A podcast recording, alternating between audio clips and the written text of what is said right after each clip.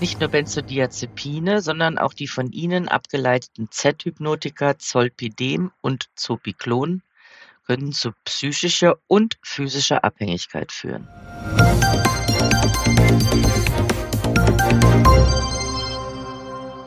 Heute ist wieder Mittwoch und damit Podcast-Zeit bei das PTA-Magazin. Hallo und herzlich willkommen zum PTA-Funk, unserem Podcast für PTA und alle, die uns zuhören möchten. Mein Name ist Christoph Niekamp und ich bin Online-Redakteur für unsere Website daspta-magazin.de. In unserer aktuellen Folge geht es um das Schlafmittel Zolpidem.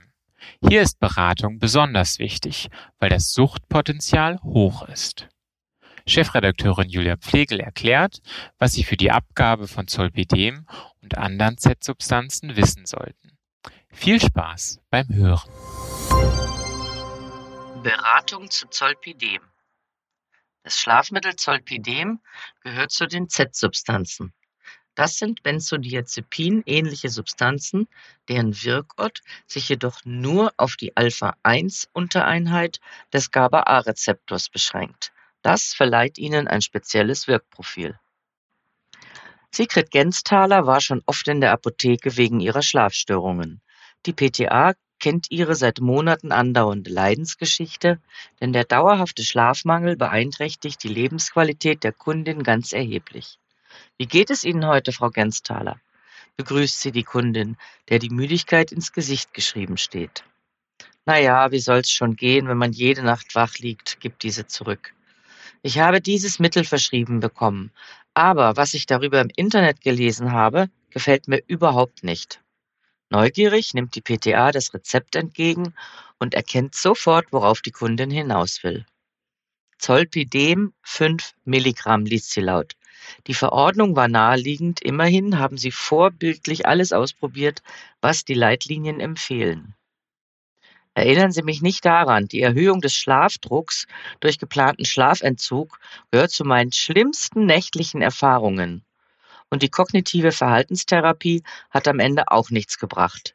Ich kann ja verstehen, dass man diese Möglichkeiten versucht, aber offensichtlich bin ich dafür die falsche Person. Ein Versuch war es aber wert, antwortet die PTA. Viele unserer Kunden haben davon profitiert. Hintergrund. Die PTA erklärt der Kundin die Hintergründe. An erster Stelle der Leitlinien steht eine möglichst natürliche Schlafregulation und gegebenenfalls eine Therapie der Grunderkrankungen, um die körpereigenen Abläufe nicht zusätzlich durcheinander zu bringen. Erst wenn diese Ansätze nicht funktionieren, werden verschreibungspflichtige Hypnotika eingesetzt. Aber was sagen Sie denn nun zu diesem Wirkstoff, will Frau Gensthaler wissen. Ich habe gelesen, dass er süchtig macht. Das will ich auf keinen Fall. Das ist tatsächlich möglich, bestätigt die PTA. Leider gibt es keine risikofreien idealen Schlafmittel, die einen natürlichen Schlaf garantieren. Benzodiazepine, von denen Sie bestimmt schon einmal gehört haben, führen zum Beispiel zu einem Hangover-Effekt am nächsten Tag. Dann hat man zwar nachts geschlafen, ist aber am nächsten Tag trotzdem schlapp. Bei Z-Substanzen, zu denen Ihr verschriebenes Mittel gehört, ist das nicht der Fall. Leider ist deren Suchtpotenzial aber noch höher als bei den Benzodiazepinen. Das klingt ja nicht gerade vertrauenserweckend. Die PTA sieht Frau Gensthaler an, dass sie sich eine andere Antwort erhofft hat, deshalb spricht sie ihr Mut zu. Das Mittel ist ja nur zur kurzfristigen Behandlung gedacht und auch nur dafür zugelassen. Nach wenigen Tagen überprüft der Arzt den Erfolg und stimmt mit ihnen ab, wie sie es wieder absetzen können, sodass die Einnahmezeit insgesamt nicht länger dauert als vier Wochen.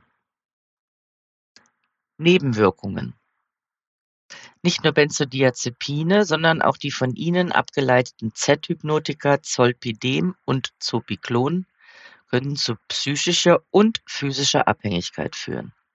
Dieses Risiko erhöht sich mit Höhe der Dosis und Zunahme der Einnahmedauer.